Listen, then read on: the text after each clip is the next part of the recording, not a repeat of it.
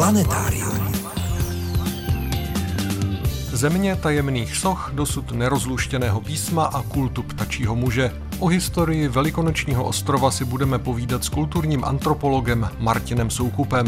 Po 30 letech skončil projekt Záře, který se věnoval evidenci a zcela vážnému výzkumu fenoménu UFO a dalších záhad. Více se dozvíte od jeho zakladatele Vladimíra Šišky. Chybět nebude přehled zajímavostí, prozradíme vám, jak dopadla dubnová soutěž o knihu a projdeme se spolu květnovou noční oblohou. Posloucháte Planetárium, týdeník ze světa vědy a fantazie. Od mikrofonu vás zdraví a hezký poslech přejí Veronika Kindlová a Frederik Velinský.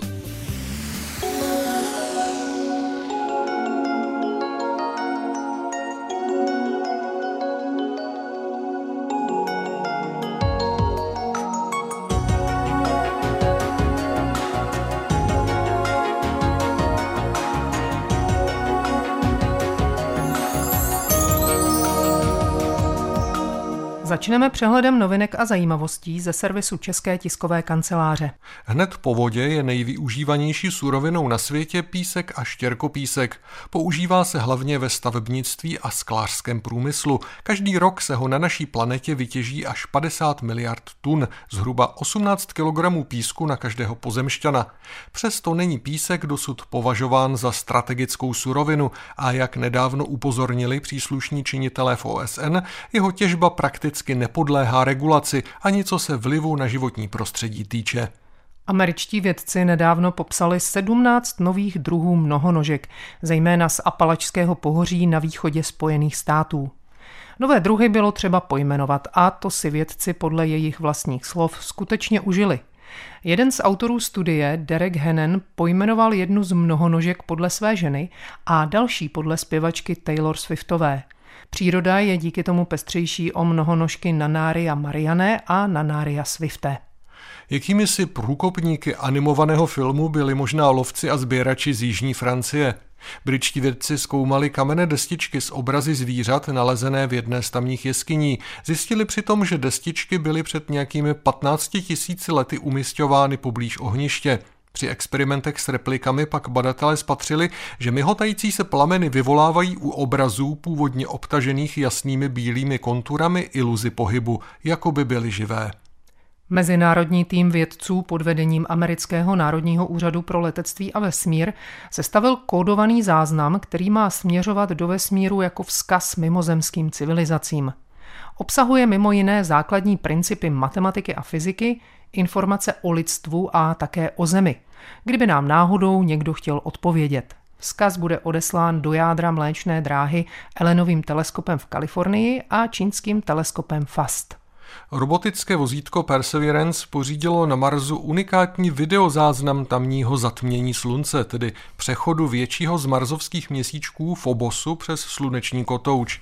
Jde o poměrně rychlý jev, protože Phobos je 157 krát menší než náš měsíc, proto také nezakryje slunce zcela, ale jen z části. Vědci i tak získali cené informace o oběžné dráze Fobosu a vzájemném gravitačním působení měsíčku a planety jako takové. Jedním z nejosamělejších obydlených míst na naší vlastní planetě je Velikonoční ostrov v jeho východním Pacifiku. Za pár minut ho spolu navštívíme.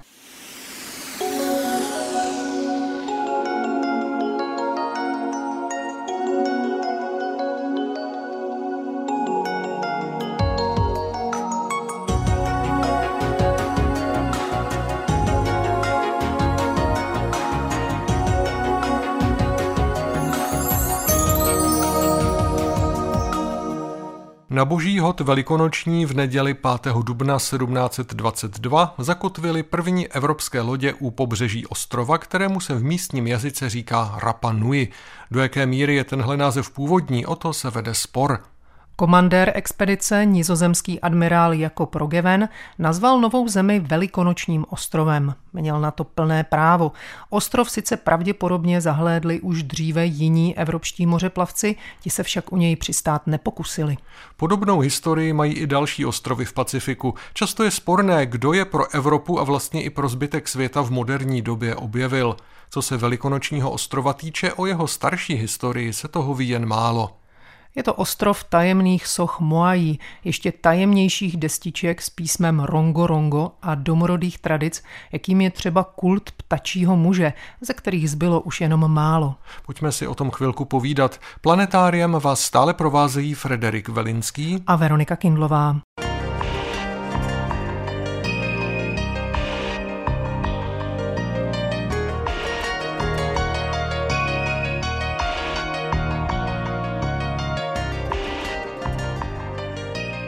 Jak už jsme řekli, první Evropané se po velikonočním ostrově prošli v dubnu 1722. To už byl však ostrov stovky let osídlen. Radiouhlíková data naznačují, že první polinézané se na Rapanui vylodili kolem roku 1200 našeho letopočtu. Průběh osidlování Polynézie je pro vědce vůbec plný otazníků, potvrzuje kulturní antropolog Martin Soukup z Fakulty sociálních věd Univerzity Karlovy v Praze.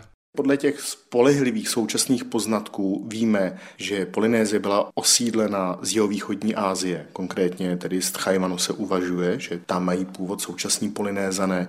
Konkrétně je to kultura Lapita, která opustila Tchajvan před několika tisíci lety a postupně osídlila celou Polynézii. Přesně řečeno, oni šli cestou jednak Melanézie, těch melanéských ostrovů, jako je Nová Gvinea, Nové Irsko a další, které jako kdyby obtekly a pak se dostali právě do Polynézie a oni byli poměrně jako vyspělí mořeplavci.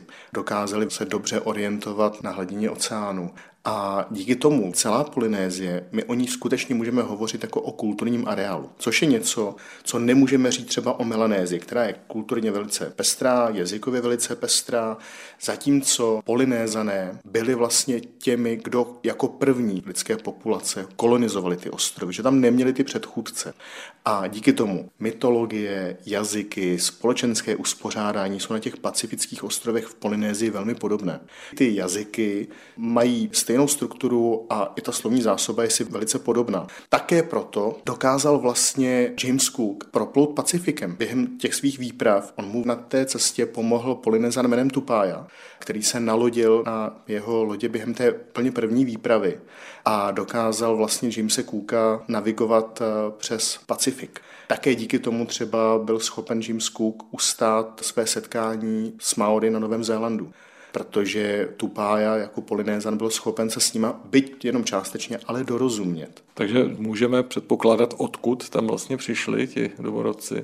No, ono se hodně uvažuje o tom, že centrem osídlení, odkud se tak jako paprskovitě rozšířili Polynézané, celé Polynézy, tak byly Samojské ostrovy. Ale ono tak jako jednoduché není, protože za poslední dobu vyšly výsledky celé řady výzkumů, které se týkají genetiky obyvatel Polynézie. A tam se ukazuje trošku složitější obraz, jakým způsobem lidské populace kolonizovaly Polynézii. Protože se zkrátka předpokládalo, že ta kolonizace probíhala z té jihovýchodní Asie, z toho Chajvanu, dokonce se uváděly i takové informace, že tam vlastně je zanesl vítr, že se nedokázali vrátit, ale dneska víme na základě genetických analýz, že existují poměrně významné genetické schody mezi Polynézany a obyvateli Jižní Ameriky, některých indiánských skupin. To znamená, ten obrázek my v tuto chvíli nejsme schopni úplně přesně popsat, ale byl nepochybně komplikovanější, než naznačují některé archeologické archeologické nálezy, které se týkají právě kultury Lapita, šířící se z té jeho východní Asie.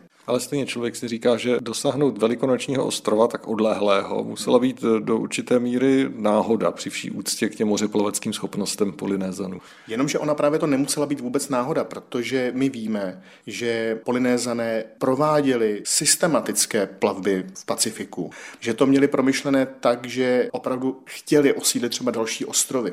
Oni se nalodili na ty své lodě a měli sebou zásoby a měli sebou sadbu že sebou vezli kokos, že sebou vezli taro a další plodiny. Přičemž je jasné, že některé se třeba neuchytily kvůli tomu, že se ocitly v prostředí, které pro ty plodiny nebylo vhodné, ale vezli sebou tuto železnou zásobu, kterou chtěli vysadit. Navíc možná stojí za zmínku, že způsob, jakým se vlastně polinezané pohybovali na moře, jak se na něm orientovali, tak se lišil od orientace evropských námořníků. Polinézané měli trošku jiný kognitivní model světa. To platilo také o mikronézanech. Oni si představovali, že jediné, co se na tomto světě nehýbe, je to jejich plavidlo. A že se hýbe všechno kolem nich. A měli v hlavě mentální mapu ostrovů. kdy věděli, v jaký moment má jaká hvězda být nad tím ostrovem, kam oni chtějí doplout, aniž ten ostrov samozřejmě viděli. Díky tomu měli velice dobrou orientaci v Pacifiku na oceánu a mimochodem ten zmiňovaný Tupac, který pomohl Cookovi přeplout Pacifik, tak vytvořil mapu. Je to vlastně první mapa, kterou vytvořil Polynézan na evropském materiálu, protože použil zkrátka papír a evropské psací potřeby. A když tuto mapu geografové vzali a srovnali se současnými poznatky, tak zjistili, že ta mapa je pozoruhodně přesná.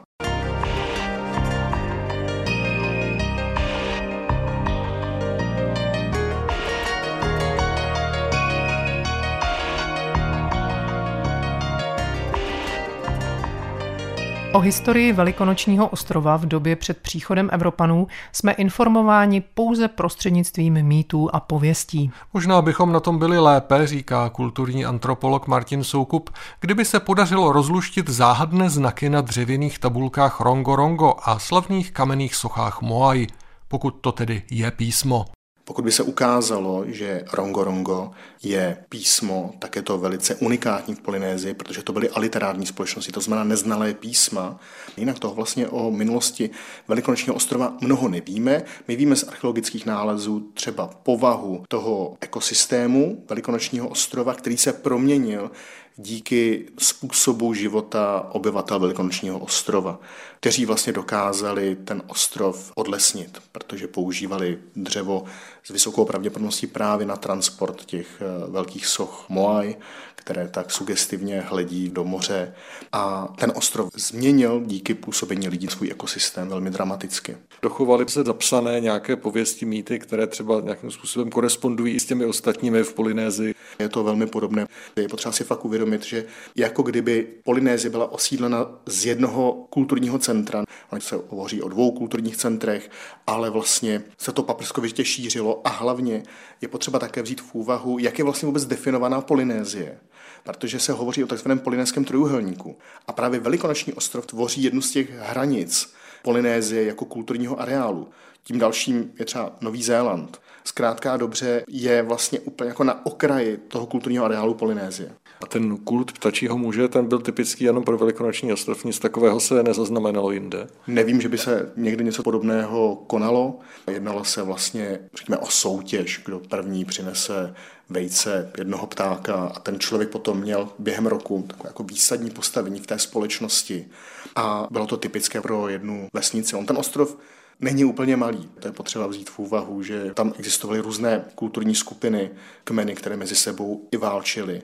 Což se třeba týká právě i těch soch Moai, protože to, jak je dneska vidíme, to je vlastně rekonstrukce, protože v průběhu 19. století ty místní skupiny mezi sebou vedly boje a ty sochy povalily. To, jak my dneska vidíme postavené, ta nejcharakterističtější, těch, tuším, že jich je 15 těch soch, které tak hledí do toho moře, tak ty byly údajně tedy znovu vstyčeny. On se vypráví v těch mýtech, v těch pověstech o válkách, ke kterým prý na tom ostrově došlo ještě před příchodem Evropanů. Nejznámější je taková ta pověst o boji dlouhouchých s krátkouchými. Co na to může být pravdy? Mohlo se jednat o nějaké rozdílné populace, třeba z různých vln osídlení?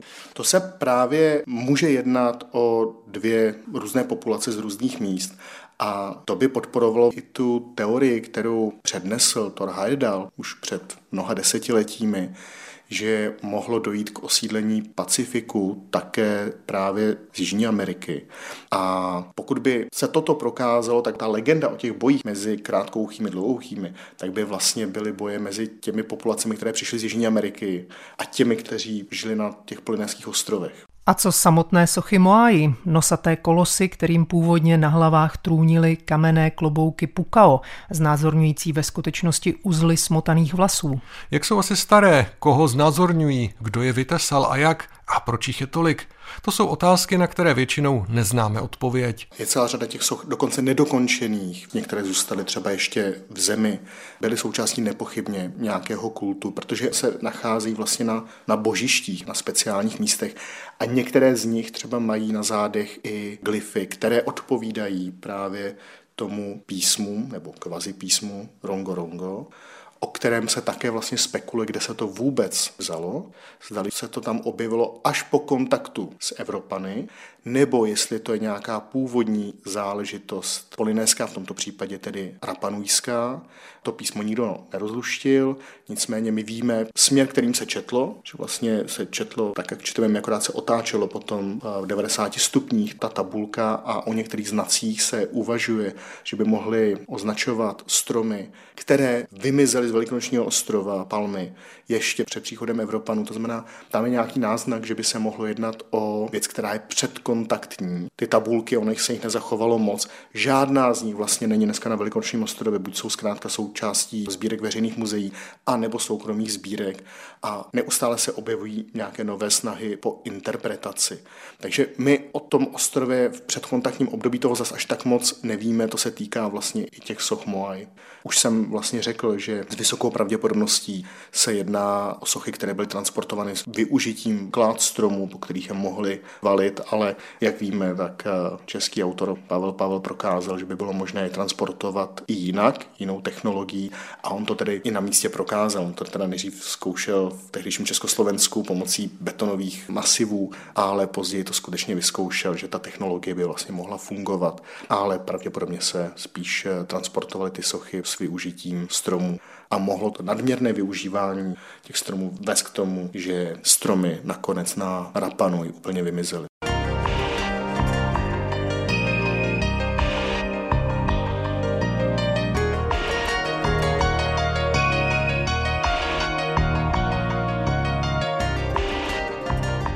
Skutečná zkáza a zmar však přišel s příchodem Evropanů nejen na velikonočním ostrově Rapanui, ale prakticky v celé Polynézii. A to od samého počátku, hned od prvních kontaktů evropských mořeplavců a objevitelů s původními obyvateli, říká kulturní antropolog Martin Soukup. První kontakty nebyly úplně veselé, oni byli v podstatě spíše konfliktní, nebyly vždycky úplně mírumilovné. Ono ostatně vůbec jako celý ten Pacifik během koloniálního období si užil své a to obyvatelstvo také, včetně jako různých forem násilí. Už v době těch prvních návštěv Evropanů bylo prý to obyvatelstvo ostrova dost zdecimované nějakými místními válkami, postižené krizí způsobenou tou ekologickou katastrofou. Jak to vůbec bylo s těmi Rapanujíci dál? Skonsolidovala se nějak ta společnost nebo pro ně byl ten kontakt jenom další rána? v podstatě další rána. Ale my jsme toho fakt svědky v celém tom Pacifiku, kdy dochází k šíření křesťanství v celém Pacifiku. To teď se vlastně odehrálo i na Velikonočním ostrově. A to obyvatelstvo celé Polynézie, a nejenom Polynézie, ale také Melanézie, bylo decimováno nejenom nějakými místními půdkami, jako v případě třeba Velikonočního ostrova, ale také ti lidé byli unášeni, aby pracovali na plantážích a další věci. Jo. Tomu se říkalo black building, docela výnosný obchod, jak získávat levnou pracovní sílu, kterou sváželi z těch ostrovů. Typicky se vozili obyvatelé ostrovů pacifických do Austrálie, kde pak je nechávali pracovat zejména v oblasti Queenslandu, pak je vraceli zpátky na ostrovy. Když eh, ostrova nepochopili, že tam připlouvají Evropané, aby unášeli mladé lidi a děti, aby pracovali na plantážích, tak začali vzdorovat, bojovali s těmi lidmi, které tam přijížděli, potom přišli se sofistikovanou metodou a začali se tvářit, že jsou misionáři, kteří přijíždějí na ty ostrovy, aby vzdělávali obyvatelstvo a to vedlo k decimaci toho obyvatelstva a zároveň to měnilo kulturní tvář těch ostrovů. A jak to bylo v případě Rapa Nui, tam zasáhly nějaké epidemie. To myslím, že taky byla věc, která hodně ublížila Polynézanům. To je obecný jev spojený právě s evropskou zámořskou expanzí, kdy se nejenom na těch lodích plavili lidé, kteří byli vyzbrojení, ale také šířili nemoci, které vlastně potom decimovaly to obyvatelstvo. Naprosto trefně, symbolicky to pojmenovali původní obyvatele Severní Ameriky. To popsal Thomas Harrison, kdy se od těch domorodců dozvěděl, že na ně Evropa nevysílají nejenom ty střely z těch mušket, ale také neviditelné střely. Velice jako intuitivně popsali problém nemocí, či kterým vlastně neměli vytvořenou přirozenou, imunitu. Jak to vypadá na Velikonočním ostrově teď? Jaký mají vztah ti obyvatele Rapanojci ke svým předkům, k minulosti, tradicím? Udržují je sami od sebe nebo tam hraje velkou roli turismus, protože Velikonoční ostrov je velké lákadlo? Nepochybně velkou roli právě se hrává turismus. Dochází tam k tomu, co můžeme nazvat etnoturismus, tam velký zájem o sochy Moai, o kterých jsme tady hovořili, o vesnici Orongo. Zkrátka dobře dochází ke komodifikaci toho místa, které přináší těm místním obyvatelům nějaké finanční prostředky, je nějakým zdrojem jejich obživy, ale ta kulturní kontinuita byla díky působení nejenom křesťanských misionářů, ale také obchodníků zkrátka zpřetrhána.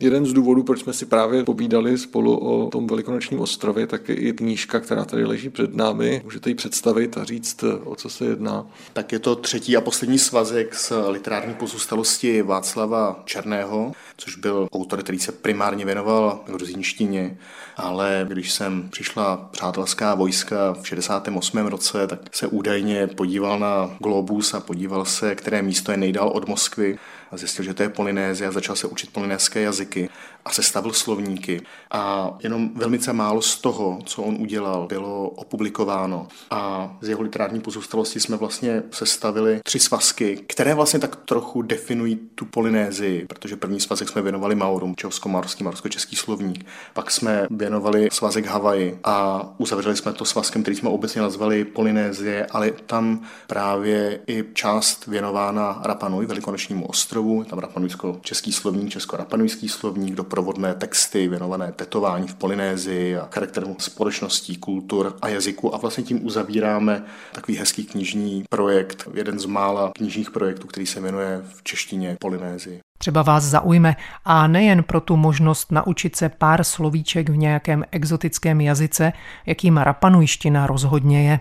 O Velikonočním ostrově a nejen o něm jsme si povídali s kulturním antropologem Martinem Soukupem z Fakulty sociálních věd Univerzity Karlovy v Praze. Od roku 1888 patří Velikonoční ostrov Chile. V té době žili na Rapanui poslední dvě stovky ostrovanů, kteří přežili nájezdy novodobých otrokářů, epidemie neštovic a tuberkulózy a násilí klanových válek. Od té doby populace roste. V současnosti má Velikonoční ostrov něco přes 6 tisíc obyvatel, z toho je zhruba 60% Rapanujců, potomků dávných polinéských mořeplavců.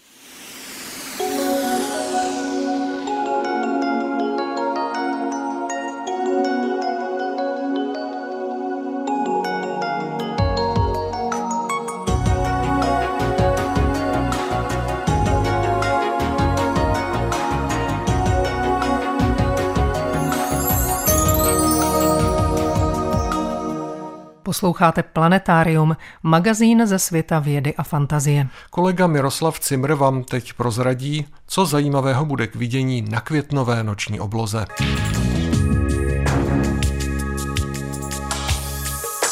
Je to vlastně jednoduché. Slunce, Země a Měsíc se při měsíčním úplňku ocitnou v jedné přímce a Země zastíní svého souputníka. Přesně tahle situace nastane 16. května s tím, že zatímco v Jižní Americe, východních částech Severní Ameriky a částech Atlantického a Tichého oceánu bude zatmění měsíce úplné, u nás jej uvidíme jen jako částečné. To proto, že kužel plného stínu už půjde mimo naší oblast. Zemský stín začne ukusovat měsíc ráno ve 4 hodiny 28 minut. Bohužel na pozorování zajímavého úkazu máme jen 47 minut. Měsíc totiž zapadá v 5 hodin a 15 minut středoevropského letního času, pouhou čtvrt hodinku před začátkem úplného zatmění. No uvidíme aspoň něco, tedy pokud nás počasí a obloha nevypeče, jako to bylo v případě meteorického roje Lyrit, na který jsem vás lákal 22. dubna. Věřme, že lepší to snad bude nejen na zmíněné měsíční zatmění, ale i na další setkání naší planety s kometárními částicemi, pocházejícími tentokrát z ohonu proslulé Heliovy komety. Země jimi prolétne v prvních hodinách 6. května. Maximum meteorického roje Eta Aquarit má kolem 50 velmi rychlých meteorů za hodinu. Na májové obloze ovšem máme objekty mnohem stálejší, především jarní souhvězdí, z nichž lev, pana a pastýř propůjčují své jasné hvězdy k hezkému orientačnímu obrazci, takzvanému jarnímu trojuhelníku. Tvoří jej Regulus, Spica a Arctur. Pod ojí velkého vozu svítí dvě hvězdy honících psů, zatímco nad panou tvoří zhluk hvězd vlasy Bereniky. Jižní obzor patří předlouhému, ale nenápadnému souhvězdí Hydry, na jejímž konci se nachází souhvězdí Raka. Typ na pěkné pozorování nám dá spojnice mezi spodním předním kolem velkého vozu a horním zadním. Stačí jedenkrát protáhnout vzniklou uhlopříčku a ta nás spojí s dvojicí galaxií M81 a M82. Obě patří do skupiny vzdálené téměř 13 milionů světelných let. M81, nazývaná po svém objeviteli také jako Bodeho galaxie, je na tmavé obloze viditelná i triedrem a ve větším dalekohledu rozlišíme dokonce její spirální strukturu. Z planet jsme v Dubnu viděli všechny kromě Neptunu. K tomu se teď v květnu přidá Uran. Ostatní ale budou viditelné. Merkur počátkem měsíce nad severozápadním obzorem, Venuše ráno nízko nad východním obzorem, tamtéž pak i Jupiter a o kousek jižněji i Saturn. A tohle těsné seskupení zkrášlí oblohu především ráno 25. května. Zajímavá by mohla být o dva dny později, 27. kolem čtvrté ráno také konjunkce měsíce s Venuší. Planeta bude jen asi jeden úhlový stupeň severně od měsíce. Jsme v závěru naší procházky, takže jako obvykle ještě fáze měsíce. 9. května první čtvrť, 16. úplněk, 22. poslední čtvrť a 30. května nov. Přeji krásné májové dny a pokud možno ničím nerušenou podívanou.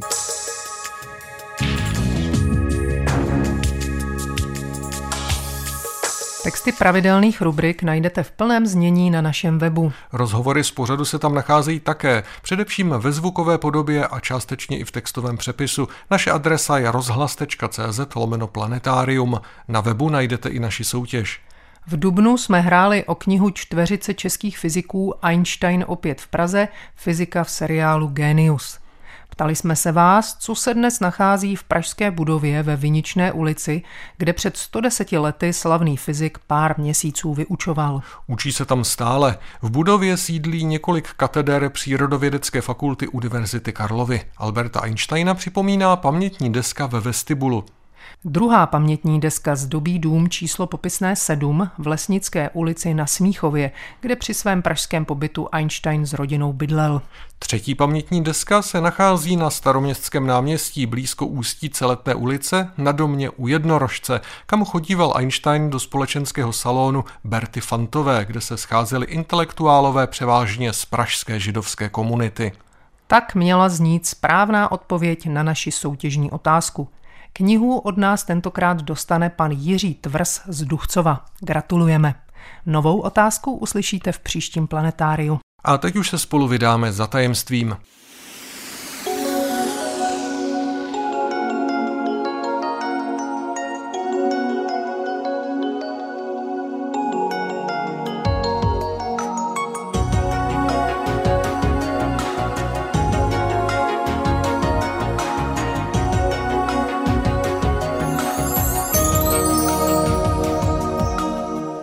Letos na jaře, po dlouhých 30 letech, ukončil svou činnost projekt Záře, který se věnoval evidenci a výzkumu UFO a dalších nevysvětlených jevů. Všichni, kdo se do projektu Záře v průběhu let zapojili, se snažili být co nejobjektivnějšími a nestranými badateli. Přijímali hlášení na standardizovaných formulářích, hovořili s očitými svědky, případy neidentifikovaných létajících objektů a dalších tajemných jevů se snažili zkoumat i vysvětlovat, a to ve spolupráci s vědci i dalšími odborníky. Před měsícem se na webových stránkách projektu objevila jeho detailní závěrečná zpráva, která je volně ke stažení. Zároveň se na pultech knihkupectví objevila populárně psaná publikace Vladimíra Šišky, zakladatele projektu Záře. Jmenuje se Ufologie jako dobrodružství poznání a my se tím dobrodružstvím necháme chvilku unášet. Planetáriem vás i nadále provázejí Veronika Kindlová a Frederik Velinský.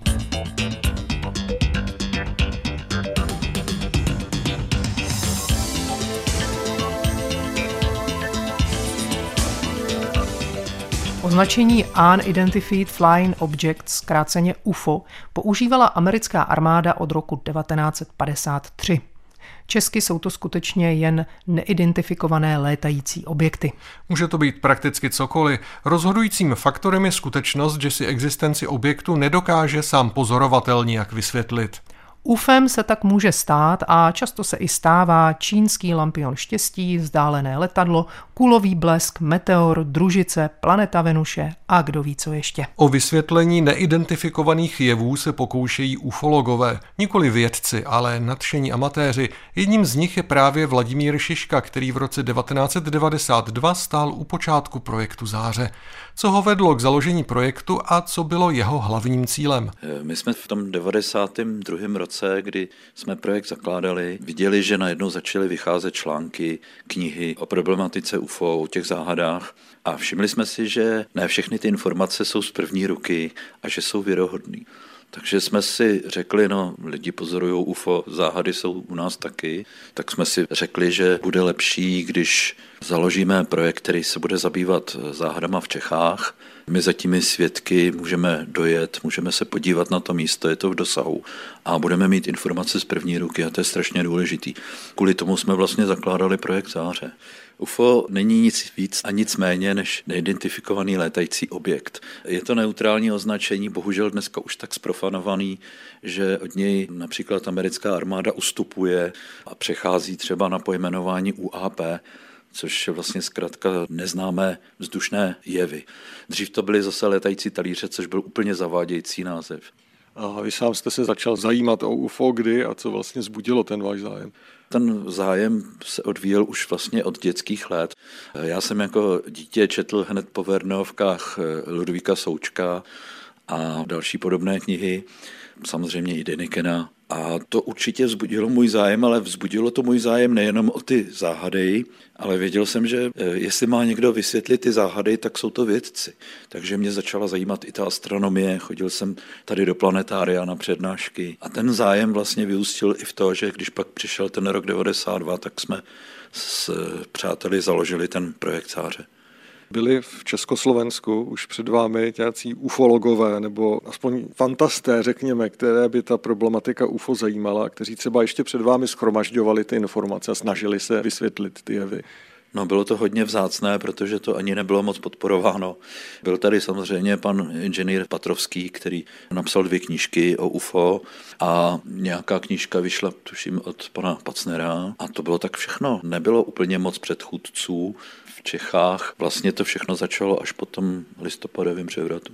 Oni se sem taky asi těžko dostávali informace o tom, co se děje v zahraničí, zejména na západě.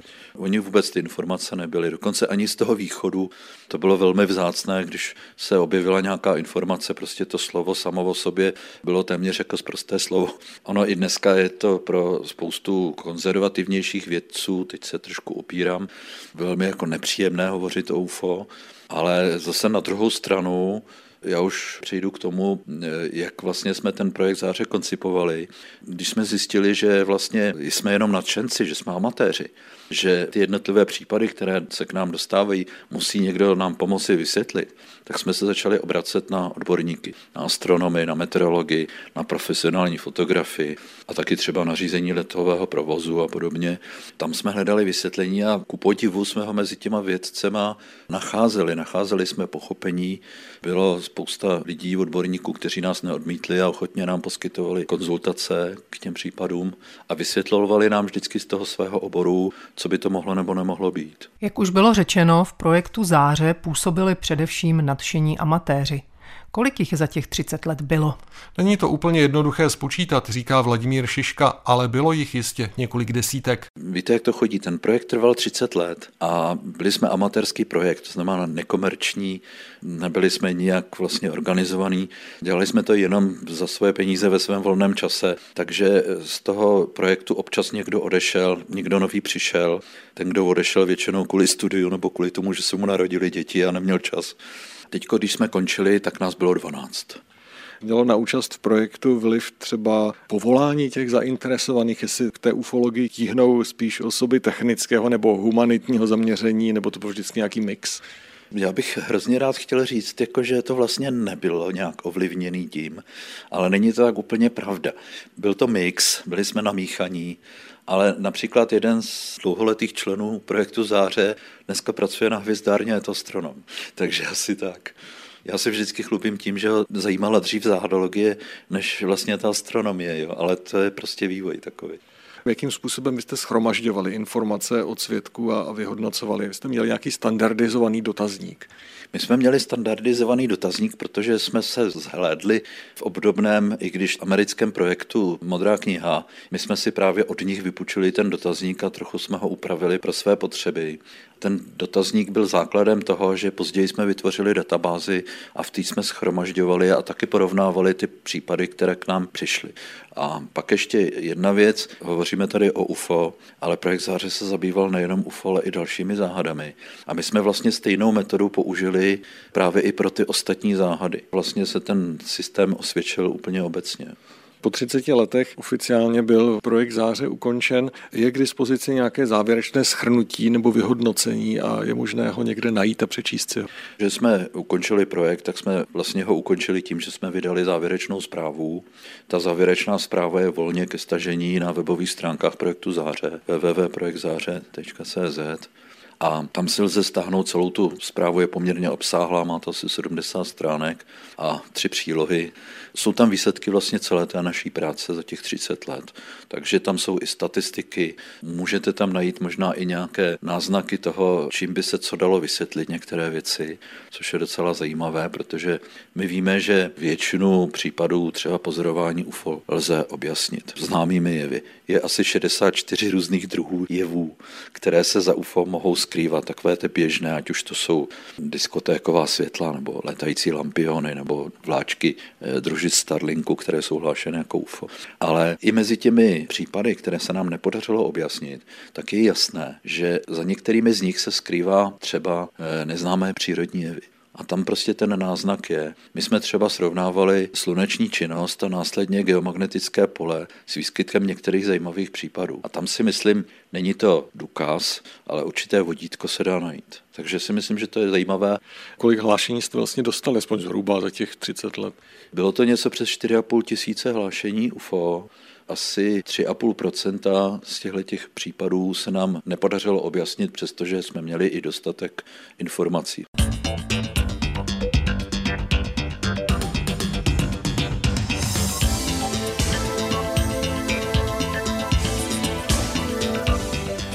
Jeden z nejzáhadnějších případů pozorování UFO nad územím České republiky se odehrál právě v roce zahájení projektu Záře, o kterém si povídáme s jeho zakladatelem Vladimírem Šiškou. Vraťme se spolu do roku 1992. To byl ten známý případ, my jsme ho vlastně dostali od vojáků. Vojáci v tu dobu tenkrát jako se snažili velmi s námi komunikovat a vlastně nám předali jeden svůj pomníček, já už tady používám kriminalistickou eh, terminologii, ale eh, ono to tak skutečně je, ono to pátrání po těch případech, po tom vysvětlení těch případů, tak je trošičku podobné té kriminalistice a takové detektivní pátrání.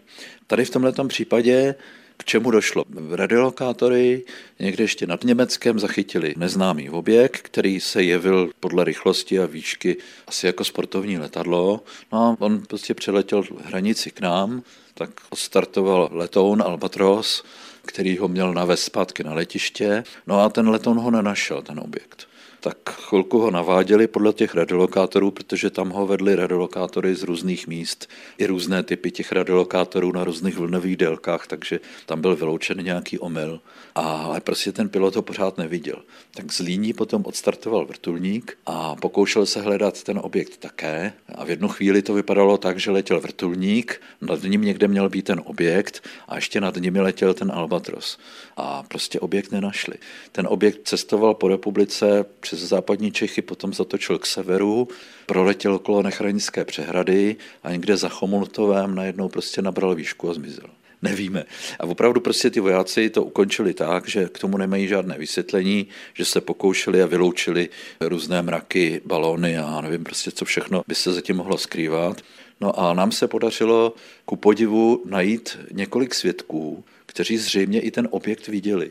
Eh, v Mariánských lázních se ozvěl třeba člověk, který ho viděl v tu stejnou chvíli, prostě pozoroval objekt, který vypadal jako stříbřitá tyčka nebo něco stříbřitého, podlouhlého, plulo to v obloze, ale prostě je zajímavý, že z toho vzduchu to ty piloti neviděli. A vysvětlení teda jsme hledali, usilovně jsme hledali a nenašli. Podrobnosti si můžou zájemci přečíst ve vaší knížce o ufologii, která vyšla nedávno. V té je i víc než těch 60 hypotéz, co všechno lidé mohou považovat za UFO, nebo přesně řečeno, co všechno se může lidem jevit jako něco nevysvětlitelného a záhadného, takže je to možné pak označit jako UFO. Můžete ještě vyjmenovat další nějaké takové jevy? To jsou většinou všechno známé jevy, nebo to není nic jako zvláštního, ale dostanete se do zvláštní situace. Jste na místě, kde normálně třeba trávíte dovolenou, někde, kde nebydlíte a neznáte ty místní podmínky. A nevíte, že, já nevím, poblíž vás je někde letiště a když přistává letadlo, jak rozsvítí ty přistávací reflektory a málo kdo ví, že ty reflektory jsou vidět už ze 30 kilometrových dálky. Takže to letadlo se vám zdá jako světelný bod, který se ani nepohybuje, protože letí proti vám a pak se malinko začne pohybovat, pak pohasne, protože se dostanete z kužele toho světla a vypadá to opravdu úžasně jako UFO. Takových případů je strašná spousta. Já tady uvedu úplně unikátní případ, není od nás z republiky, ale krásně to ilustruje, jak se ti svědkové dostávají do neobvyklé situace.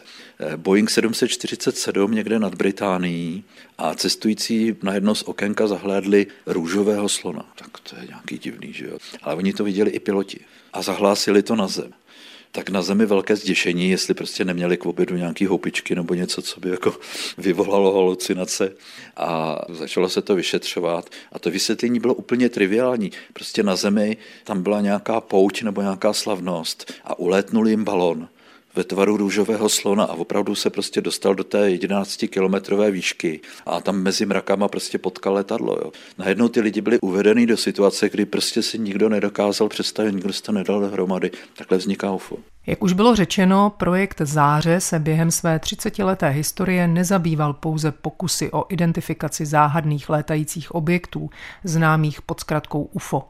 O tom ostatním si ale budeme povídat příště. Vladimír Šiška nás pozve na setkání s tajemnými bytostmi, prozradí nám svůj názor na kontaktéry, kteří údajně komunikují s mimozemšťany a zmíní se o fenoménu takzvaných únosů do UFO. Na přetřes přijdou i tak populární obilné kruhy a poněkud morbidní záhada spontánního uhoření lidí.